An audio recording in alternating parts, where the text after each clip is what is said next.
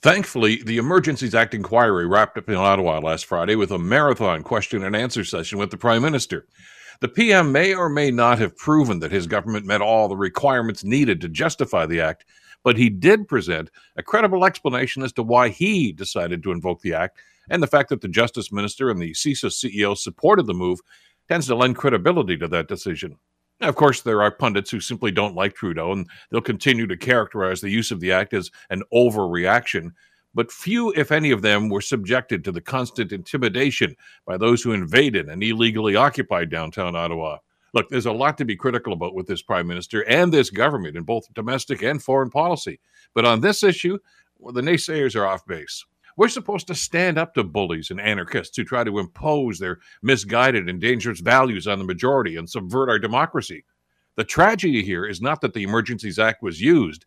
The tragedy is that many politicians and police officers betrayed our trust.